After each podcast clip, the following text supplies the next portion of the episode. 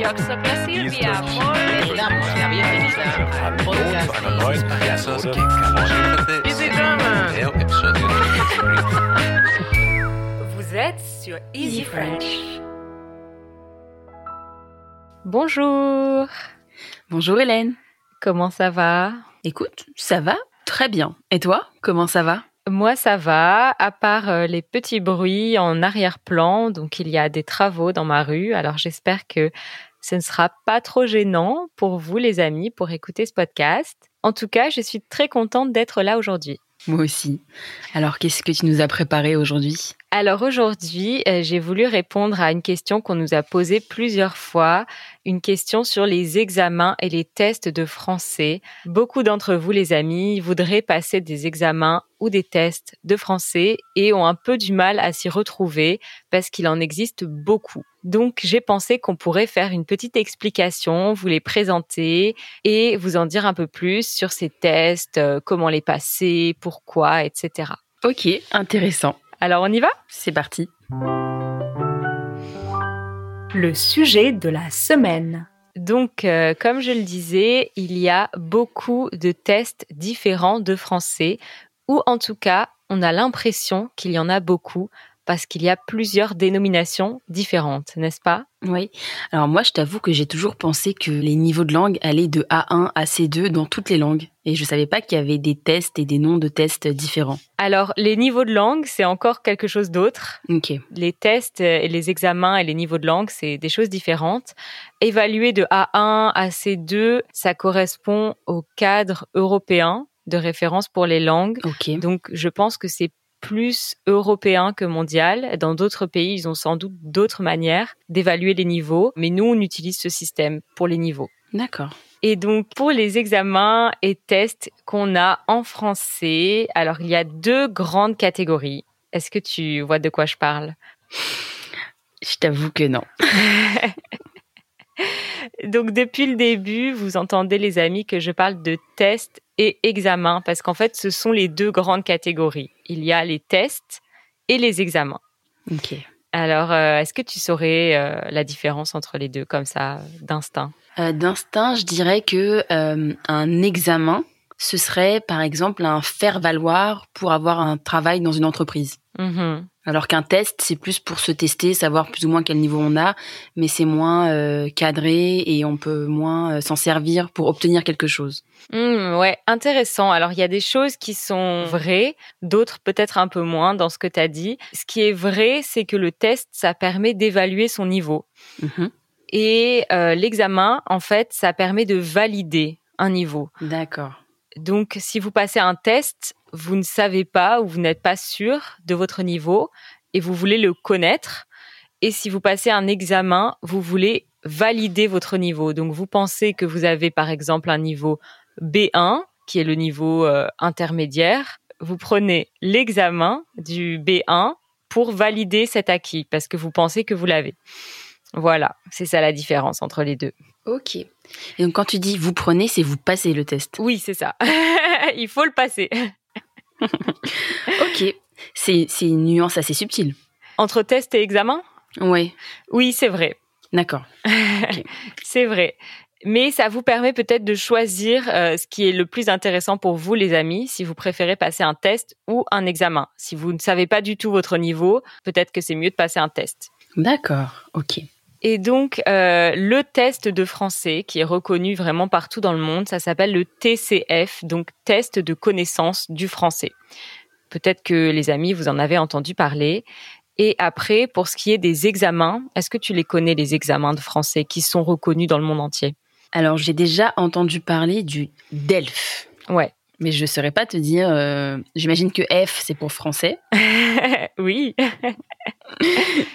Donc, euh, le DELF, c'est le diplôme d'études en langue française. Ok. Et en fait, il a plusieurs déclinaisons. On vous avez peut-être déjà entendu le DILF, les amis, ou le DALF. Alors c'est vrai que ça peut porter à confusion parce qu'on se demande si c'est la même chose ou pas. Le DILF, le DELF et le DALF, ça fait beaucoup d'abréviations. Et c'est vrai qu'on peut être un peu perdu. Donc le DILF, c'est le diplôme initial de langue française. Donc c'est le diplôme qu'on passe vraiment au tout début, c'est le premier examen de français que vous pouvez passer pour valider le niveau A1.1, donc vraiment grand débutant, les premières bases de la langue française. Après le DELF, c'est celui qui est le plus connu parce que c'est celui qui regroupe le plus de niveaux et aussi généralement des niveaux euh, que les gens ont plus fréquemment Mhm. que euh, par exemple le DALF dont je vais parler après. Donc le DELF c'est du niveau A1 à B2, donc de débutant à intermédiaire plus slash avancé on va dire. Ok. Et après, il y a le DALF. Donc là, c'est le diplôme approfondi de langue française. Et là, on est sur les niveaux vraiment avancés, C1 à C2. Donc c'est pour ça que la plupart des gens parlent du DELF parce que il y a quand même beaucoup moins de personnes qui ont un niveau C1 ou C2 en français que des personnes qui ont un niveau A2, B1, B2, etc. Et est-ce que c'est vrai J'ai déjà entendu ça. Est-ce que c'est vrai que euh, les personnes de langue, enfin si moi je, je parle français, c'est ma langue maternelle, je peux ne pas obtenir le C2 Oui. Comment ça se fait? Oui, parce que le C2, c'est vraiment, j'ai regardé euh, de nouveau quelques exemples de sujets, c'est très difficile le C2, ça demande des compétences qui ne sont pas juste des compétences de communication basiques de la vie de tous les jours, il faut pouvoir lire des documents euh, très, euh, on va dire, Pointu intellectuels, voilà, D'accord. ouais, pointus, des articles de presse, euh, des choses comme ça que, on va dire, la personne euh, française euh, qui ne lit pas beaucoup ou qui n'écoute pas beaucoup la radio euh, va avoir du mal peut-être à, à lire des textes comme ça et surtout à produire des écrits qu'on demande de produire à partir de ces textes. On demande des, des écrits très organisés, très structurés, avec beaucoup de vocabulaire. Donc c'est vrai qu'une personne qui ne lit pas beaucoup, qui n'écrit pas beaucoup, aura sans doute des difficultés pour ça, même si elle est euh, native. Ok, c'est dingue. Faudrait qu'on essaye de le passer. Ouais, de passer le C2, ouais. Et est-ce que tu penses qu'ils demandent, euh, par exemple, des questions de grammaire ou de conjugaison euh, très poussées aussi? Euh, Non, il n'y a pas de Non. question de grammaire en soi. Il y a quatre compétences qui sont testées dans le DELF, donc compréhension orale, Mhm. compréhension écrite, production orale, production écrite. Donc la grammaire, elle est évaluée dans la production orale et la production écrite en Ouais. Si on est capable d'écrire correctement, euh, c'est qu'on maîtrise la grammaire. D'accord, mais ils s'attendent pas à ce qu'on utilise, par exemple, le plus que parfait du subjonctif. non, mais c'est vrai que pour les niveaux avancés, euh, ça compte dans les points euh, quand on, on calcule euh, les points accordés pour la partie production écrite. Ça compte la variété des temps utilisés, par exemple. Si vous utilisez que le présent, euh, c'est pas aussi intéressant que d'utiliser deux ou trois temps différents. D'accord. Et on évalue aussi la prise de risque. Donc, même si vous faites une erreur, c'est vrai, si vous utilisez le passé simple, par exemple, même s'il y a des petites erreurs, c'est considéré comme quand même positif parce que vous avez essayé de l'utiliser, quelquefois vous l'avez bien utilisé. Donc, c'est bien de prendre aussi un peu des risques. Et tu as déjà fait passer des tests, toi? Euh, non, pas officiellement, mais j'ai fait passer des entraînements à des tests. D'accord. Donc euh, des élèves qui voulaient passer euh, le DELF et qui se préparaient. Donc j'ai fait passer, on va dire, un DELF blanc. Ok. Voilà. Donc, ce que je voulais te demander aussi, Mhm. c'est, à ton avis, qu'est-ce qui pousse les gens à passer ces tests ou ces examens? Hmm. Alors, euh, bah, ce que je te disais tout à l'heure, je pense que quand on, on recherche un emploi euh, dans le pays euh, qui parle la langue qu'on souhaite parler, ça permet de prouver qu'on sait la parler. Oui, Peut-être aussi pour étudier, oui, pour euh, aller vrai. dans telle ou telle université. Peut-être, je sais qu'ils demandent euh, des niveaux pas forcément très élevés, mais euh, C'est de plus en plus élevé. d'accord. Avant, c'était souvent le DELF B2 qui était demandé pour intégrer Ouais. une université française. Maintenant, de plus en plus d'universités demandent le DALF C1. D'accord. Parce que l'écart entre le B2 et le C1, il est immense. Oui, oui, oui, vraiment. Obtenir le B2, c'est qu'on se débrouille très bien. Avoir le C1, c'est qu'on est quasiment bilingue, quoi. Oui, c'est ça. Ouais. C'est vachement sélectif. Ouais, les universités le sont de plus en plus. Ça permet aussi peut-être de ne pas donner de faux espoirs aux gens parce que si tu as le B2, au final, peut-être que ce sera pas suffisant pour réussir tes études en France. Peut-être qu'ils se sont rendus compte qu'il y avait trop d'échecs liés euh, à des défauts de compréhension de la langue, quoi. Euh, C'est ça. Ouais, c'est dur. Mm. Et euh, moi, je dirais aussi, quand on n'a pas une nécessité vraiment de parler une langue, mais qu'on le fait parce qu'on apprend une langue par plaisir, parfois ça permet de se fixer un objectif, euh, d'avoir voilà à telle date, je dois avoir euh, acquis tel niveau et je vais tout faire en sorte pour que ce soit bon le jour J, quoi. Ouais, c'est vrai. Ça motive. Ouais. Et puis, il y a aussi, pour ceux qui veulent demander la nationalité française, on demande le DELF B1 ou le TCF avec au moins 300 points en compréhension orale et 6 sur 20 minimum en expression orale. Ça correspond au niveau B1, mais seulement à l'oral. Donc, ça, c'est assez intéressant. Pour demander la nationalité, euh, ce qui est le plus important, c'est l'oral. Ok, non, ça, ça se tient. Bah oui, c'est sûr que pour se débrouiller dans le pays, euh, c'est plus important de pouvoir parler que de pouvoir écrire. Ouais, Au moins pour ce qui est de la vie de tous les jours. ouais, exactement. Donc, euh, vous vous demandez sans doute, les amis, peut-être quelques infos pratiques où et comment passer des examens de français. Alors, je vous mettrai un lien euh, dans les show notes. C'est sur le site de France Éducation Internationale. Il y a une carte du monde avec les centres d'examen. Donc, il y en a partout, partout dans le monde. Alors, il suffit de cliquer sur là où vous habitez et de voir les différents centres d'examen qui se trouvent à proximité. Et aussi, sans doute, vous vous demandez combien ça coûte. La question qui fâche. Alors, euh, ça varie, bien sûr, selon le pays et selon le centre d'examen. Mais pour vous donner une idée, euh, en France, le DELF, c'est environ 100 euros euh, pour les niveaux A1 et A2 et entre 140 et 150 euros pour les niveaux B1 et B2. Il y a parfois aussi des frais de dossier de 20, 30 euros. Donc, c'est quand même un petit budget. Et le TCF tout public, coûte euh, 90 euros pour la partie obligatoire et il y a des parties supplémentaires qu'on peut ajouter qui sont facultatives. Par exemple, si vous ajoutez euh, l'expression orale, ça coûte environ 60 euros. L'expression écrite environ 45 euros. Et je voulais aussi dire quelque chose que j'ai oublié de dire tout à l'heure, c'est que le TCF, contrairement au DELF, n'est pas valable à vie, mais seulement pendant deux ans. D'accord. Ok, c'est intéressant.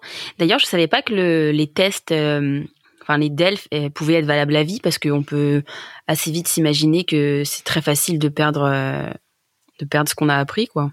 Oui, c'est vrai que c'est un peu étonnant, mais en même temps, je me suis dit, c'est comme pour le permis de conduire, en fait.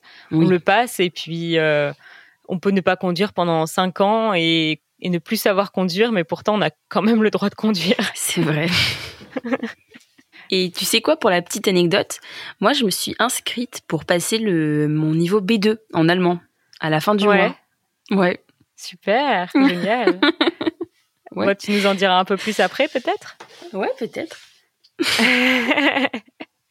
Bon, les amis, euh, on a encore euh, des choses à dire euh, sur ce sujet, alors on va passer à la section suivante. La minute culture. Dans cette minute culture, j'aimerais qu'on discute un peu de l'importance des notes, des diplômes et des examens en France. Alors, qu'est-ce que tu penses de cette question? Est-ce qu'à ton avis, ça a une grande importance dans notre pays? C'est euh, un vaste sujet et euh, c'est presque devenu un problème de société, non J'ai l'impression.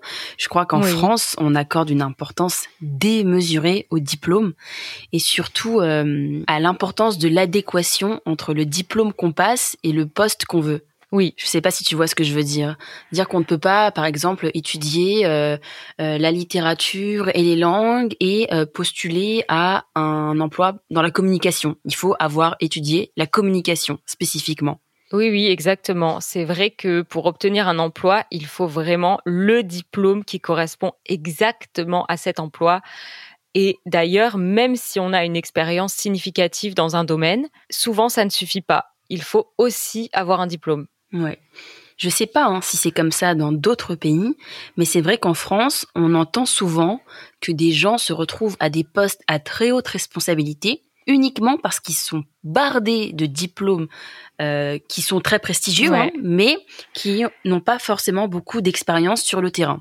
Oui, oui. En fait, euh, en France, on privilégie vraiment le diplôme au reste, à tout le reste. C'est les compétences académiques avant tout. C'est ça. Je pense que s'il y a deux candidats pour un même emploi et que l'un a le diplôme exactement adéquat mais n'a pas d'expérience et l'autre a un diplôme un peu différent mais a de l'expérience, ce sera celui qui a le diplôme euh, adéquat qui sera euh, sélectionné. Ouais, je l'ai pas vécu personnellement, mais euh, mais oui, j'entends énormément parler de ça. Après, je sais qu'il y a les formations en alternance qui sont de plus en plus valorisées.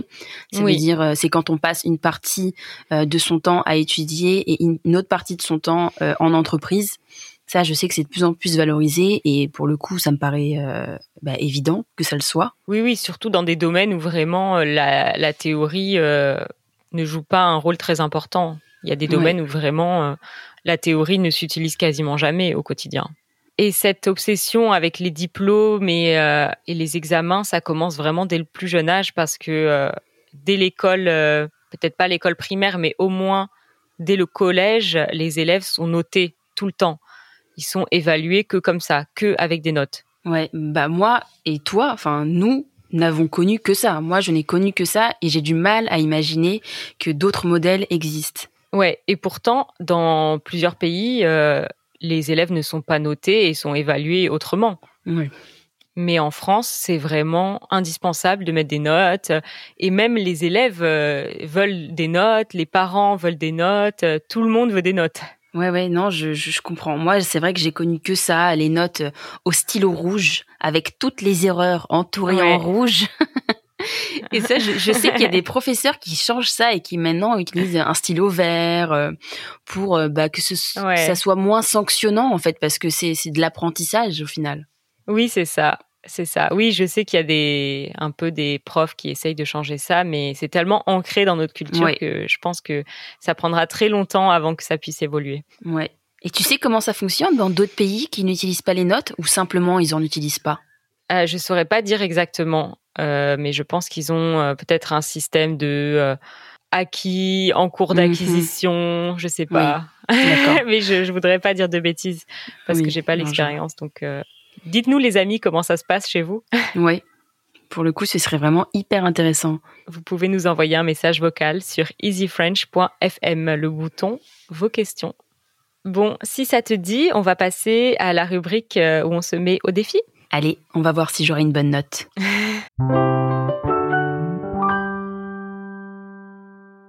Vous voulez vous préparer à un examen ou un test de français? Alors, pourquoi ne pas vous y entraîner en cours particulier? Vous pensez peut-être que ce serait beaucoup trop cher. Et pourtant, ça ne l'est pas sur Italki.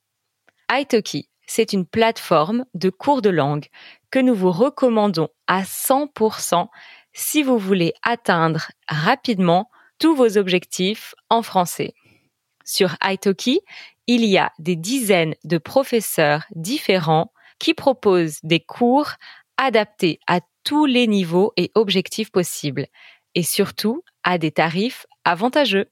Alors, trouvez votre professeur et commencez dès maintenant à vous préparer sereinement à votre prochain examen ou test de français en mettant toutes les chances de votre côté pour réussir. En plus, si vous passez par notre lien go.italki.com slash easyfrenchpodcast, Italki vous offrira 10 dollars de crédit après que vous ayez dépensé 20 dollars sur la plateforme. Intéressant, n'est-ce pas? Alors, n'hésitez plus et profitez-en au défi. Donc dans cette partie, euh, je voulais euh, te mettre au défi de deviner le niveau que je décris. Donc je vais lire une description d'un niveau de langue entre A1 et C2, euh, une description qui est officielle, hein, et tu vas me dire ce que tu penses, quel niveau ça décrit. Ok? Ok. Je commence peut comprendre des phrases isolées et des expressions fréquemment utilisées en relation avec des domaines de la vie courante, peut communiquer sur des sujets familiers et habituels, peut décrire de manière simple sa formation, son environnement et évoquer des sujets qui correspondent à des besoins immédiats. Ok, je suis quasiment sûre que c'est le niveau A2. Eh, bien joué, c'est ah. exactement ça. Qu'est-ce qui t'a donné l'idée? Parce que euh, j'ai, bah, tu sais, j'ai déjà passé le B1 en allemand et ça demandait des compétences un peu supérieures et ça me paraît déjà un peu trop pour un A1. Donc par élimination. Ouais. A2, bravo. Bien Mm. joué. Donc le deuxième niveau, le A1 c'est le premier, le A2 c'est le deuxième niveau. Alors j'en fais un autre? Allez. Peut comprendre une grande gamme de textes longs et exigeants, ainsi que saisir des significations implicites. Peut s'exprimer spontanément et couramment dans son environnement social, professionnel ou académique. Peut s'exprimer sur des sujets complexes de façon claire et bien structurée. Aïe, aïe, aïe. Ça, c'est le C1. Bravo Ouais. T'es vraiment forte. Donc, qu'est-ce qui t'a donné euh, l'idée que c'était le C1 Bah, parce que du coup, je m'entraîne au B2 et que on me, on ne me Ouais. demande, on ne me demande pas encore tout ça. Donc, euh, je pense que c'est le niveau d'après, quoi. Très très bien. Et c'est pas non plus le niveau le plus élevé. Mhm, ouais, voilà. Ok, bah bravo, hein, t'es t'es vraiment forte à ça. Bon, on se met à râler? Ah là là, ma partie préférée. Je râle, tu râles, nous râlons. Alors, dans cette partie, j'ai pensé qu'on pourrait raconter nos pires souvenirs d'examen qu'on a eu dans notre scolarité ou dans notre vie après la scolarité. Ok. Est-ce que tu veux que je commence? Je peux commencer. Ça donnera le ton. donc moi à la fac, donc à l'université, on avait des partiels. Ça s'appelle des partiels. C'est donc des examens euh, écrits qu'on passe dans un amphithéâtre ou une salle de, cours, mais souvent un amphithéâtre. Ça dure plusieurs heures. Ça peut durer deux, trois, quatre, cinq heures. On devait faire des compositions. euh, ben, moi, c'était euh, des sujets littéraires, donc par exemple des explications de texte ou des dissertations. Et à chaque fois que j'avais donc ces partiels, deux fois par an, j'étais toujours littéralement malade de stress, mais vraiment malade physiquement. Donc, je n'ai passé aucun examen à la fac sans avoir ma trousse de médicaments avec moi euh, dans mon sac et euh, sans, sans choisir une place stratégique près de la porte en cas d'urgence, parce que c'était vraiment possible que j'ai besoin de sortir en courant pour euh, aller aux toilettes tellement j'étais malade de stress. Oh là là, ma pauvre, mais c'est horrible. c'est dingue que ça nous mette dans ces états-là, ces examens. C'est fou, hein Et vraiment, c'était, c'était à chaque fois, c'était trop, trop stressant. Ouais. Et euh, un autre mauvais souvenir, euh, c'était les oraux. Alors là, j'ai parlé des écrits, mais on avait aussi des oraux où on devait faire, par exemple, des explications de texte à l'oral. Et on se retrouvait tout seul devant un prof pour faire ça. Et je me souviens que certains profs étaient vraiment très, très intimidants. Euh, mettaient pas vraiment les, étudiants à l'aise et au contraire jouaient un peu de cette situation où ils étaient mal à l'aise pour un peu les piéger. euh, Et je me souviens que je trouvais pas ça très bienveillant et c'était vraiment difficile de prouver ses capacités dans ce contexte parce que c'est tellement stressant. euh, on est tout seul devant un prof, on n'a que quelques minutes pour euh, faire ce qu'on a à faire et on n'a vraiment pas le droit à l'erreur. Donc, je me souviens que je trouvais pas ça très juste comme manière d'évaluer. T'as raison. Nous, en médecine, on n'est jamais évalué à l'oral. Ouais, Pour le coup, je pense que c'est pas une bonne chose parce que euh, non, mais c'est vrai que quand on est face à un patient, il faut réagir assez vite. Alors que bah, Ouais. à l'écrit, on a le temps de se poser mille questions de ci, de ça, et c'est pas très représentatif de la vraie vie. Euh, mais effectivement, être euh, devant quelqu'un qui met pas en confiance, quand on perd ses moyens, c'est pas représentatif de ce qu'on sait ou de ce qu'on sait pas, quoi. ouais. Mm. Et toi, alors, tu les avais vécus comment, tes examens en médecine? Pour les examens en médecine, il y a la première année qu'on appelle souvent euh, la P1 et euh, je l'ai passé deux fois. La première fois, je l'ai raté euh, bon, lamentablement.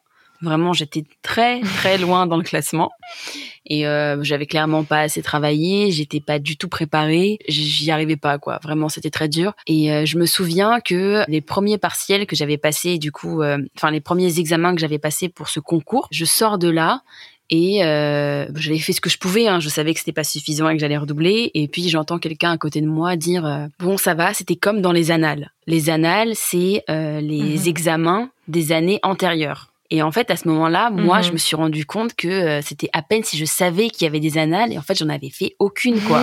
Et donc, c'est dire mon niveau de d'impréparation. Enfin, ça a été euh, catastrophique. Et tu parlais des examens ratés. Et moi, il y a un examen, il y a une matière que j'ai passé quatre fois.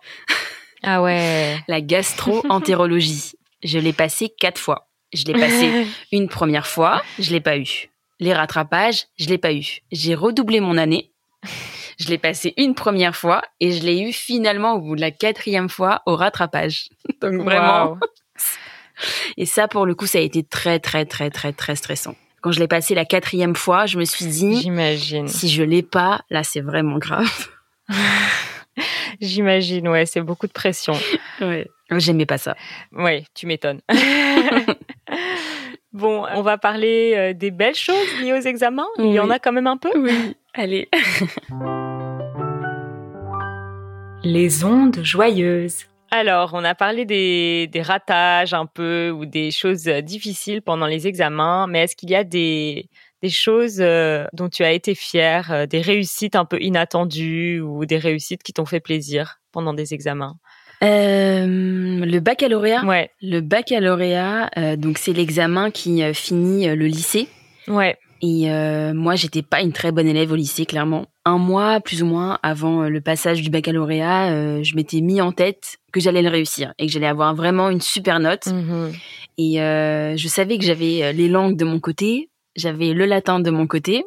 Et puis pour le reste, ça allait être un joyeux bordel. et donc pendant un mois, j'ai fait toutes les annales de toutes les matières sans arrêt. ouais, Je j'écoutais Wow. plus en classe, mais je faisais que les annales, les annales, les annales. J'avais euh, j'avais élaboré un, un plan de probabilité de ce qui allait tomber euh, dans les matières scientifiques, donc en maths, en physique, en SVT, et ça a fonctionné. Et j'ai eu mention très bien au bac. Waouh, bravo. Ouais, alors que vraiment je partais de très très loin. Ma dernière note en mathématiques c'était 2 Avant le bac. avant le bac. Ouais. C'est fou. Waouh. Alors vraiment, je suis impressionnée. Je savais C'est pas vrai ça du tout que tu avais aussi bien réussi. Ah ouais. Ouais. Mais je l'ai eu, euh, il faut avoir 16 pour avoir la mention très bien, et j'ai Ouais. eu 16,04. Waouh, bravo. Franchement, c'est une belle réussite. euh, surtout que tu t'étais fixé un objectif et tu as réussi à l'atteindre. Ça a dû être Ouais. vraiment satisfaisant. Exactement. Ben, moi, au bac, je m'étais pas beaucoup préparée. Vraiment, euh, j'avais pas fait ce qu'il fallait faire. Mais comme dans l'année, j'avais quand même été assez sérieuse, euh, j'ai eu des notes plutôt bonnes. Mais surtout, là où j'étais vraiment fière de moi, c'était mes notes que j'ai eues en langue, donc en anglais et en italien. En plus, comme j'étais en section littéraire, euh, j'avais plus d'épreuves de langue et donc ça m'a permis d'avoir quand même une bonne moyenne grâce aux notes que j'ai eues en anglais et en italien. Et j'étais hyper contente de moi, hyper fière. euh, c'était c'était un assez beau souvenir ces notes-là. Ouais, j'imagine. Et tu sais, moi, je savais pas que euh, t'avais pas fait d'allemand au lycée. Non, j'ai pas fait d'allemand au lycée, j'en ai fait un peu plus tard. Et euh, j'ai voulu passer le B2 d'allemand quand j'étais encore à la fac. J'avais euh, 22 ans ou 23 ans, je me souviens. Et je pensais vraiment pas que j'allais l'avoir parce que ça faisait déjà plus d'un an que j'étais revenue d'Allemagne et que je le pratiquais pas beaucoup. J'avais pas trop révisé et je m'étais dit bon j'essaye mais je pense pas que je vais l'avoir parce que c'est quand même dur à l'écrit surtout je savais qu'à l'oral j'aurais pas de problème mais à l'écrit je pensais pas que j'allais l'avoir. Je l'ai passé en, en vraiment en n'ayant aucune attente et je l'ai eu et j'étais vraiment très très contente parce que je me disais que c'était quand même une reconnaissance de ce que j'avais fait en allemand parce que comme tu l'as dit, je l'avais pas fait au lycée donc j'avais même pas de note de baccalauréat, j'avais aucune euh, preuve que j'avais un niveau d'allemand. et j'étais contente d'avoir ce certificat de B2 et de pouvoir euh, prouver que effectivement je maîtrisais bien cette langue. Franchement, je suis, je suis hyper impressionnée, quoi, parce que. euh, mais est-ce que quand t'as as fait de l'allemand, t'avais des cours euh, théoriques? J'ai pris quelques cours quand j'étais en Allemagne. C'est tout. Ouais, ouais, j'ai pris quelques cours et puis surtout, je l'ai beaucoup pratiqué et euh, j'ai beaucoup lu. Enfin, beaucoup non, mais ce que je pouvais, je lisais et puis euh, beaucoup pratiqué surtout. Vraiment, c'était Ouais, plutôt ça. Comme quoi, euh, c'est ça en fait. Hein. C'est ça qui marche. euh. Ouais. Parce que comme ça, moi, je me dirais, mais comment t'as appris, par exemple, euh, les déclinaisons, les cas, le datif, l'accusatif, le nominatif, euh, les genres des, des noms, tu vois? Mais en fait, c'est en pratiquant que ça, ça vient au final. Oui, mais euh, je continue à faire des erreurs. Hein. Ouais, mais on te comprend. Et est-ce que c'est pas ça le plus important? Oui, je pense que c'est le plus important, mais ça dépend ce qu'on veut faire avec la langue. Hein. Les amis, peut-être que si vous, vous voulez euh, étudier en France, là, euh, ce sera difficile de faire l'impasse sur les, règles de grammaire et tout ça. Et si c'est juste pour voyager et pour euh, pouvoir communiquer, ça suffit de, de se débrouiller. Bon, on arrive à la fin de cet épisode, les amis. On espère que vous avez pu récolter des informations importantes pour les examens et les tests de français. On mettra tous les liens utiles dans la description du podcast pour que vous puissiez vous informer encore plus. Pour ceux qui sont membres, on vous dit à tout de suite pour le bonus où on va vous donner plein de conseils pour réussir vos examens et vos tests de français. Mais c'était un plaisir d'animer cet épisode avec toi Hélène et euh, on vous dit à très vite les amis. À bientôt.